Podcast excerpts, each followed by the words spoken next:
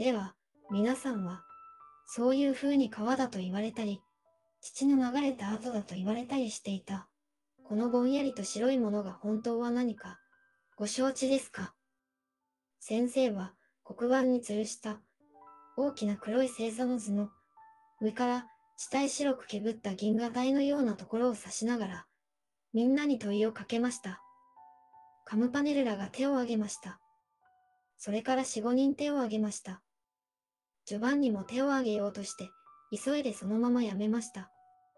確かに、あれがみんな星だと、いつか雑誌で読んだのでしたが、この頃は、ジョバンニは、まるで毎日教室でも眠く、本を読む暇も読む本もないので、なんだか、どんなこともよくわからないという気持ちがするのでした。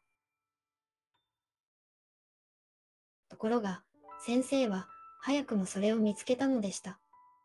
ジョバンニさん、あなたはわかっているのでしょう。ジョバンニは、勢いよく立ち上がりましたが、立ってみると、もう、はっきりとそれを答えることができないのでした。ザネリが前の席から振り返ってジョバンニを見てくすっと笑いました。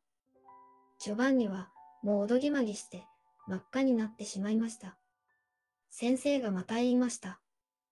大きな望遠鏡で銀河をよく調べると銀河は大体なんでしょう。やっぱり星だとジョバンニは思いましたが、今度もすぐに答えることができませんでした。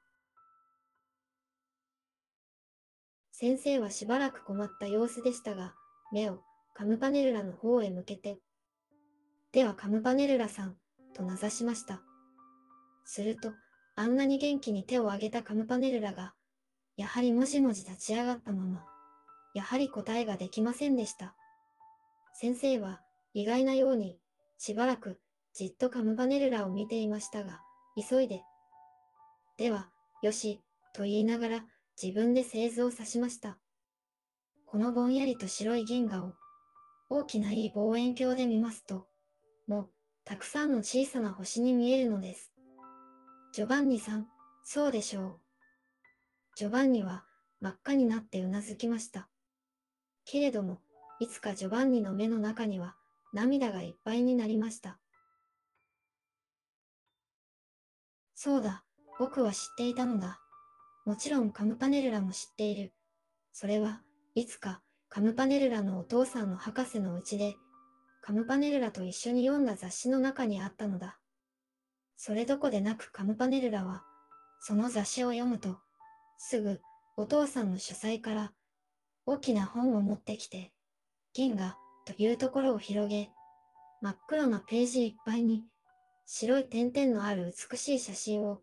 二人でいつまでも見たのでした。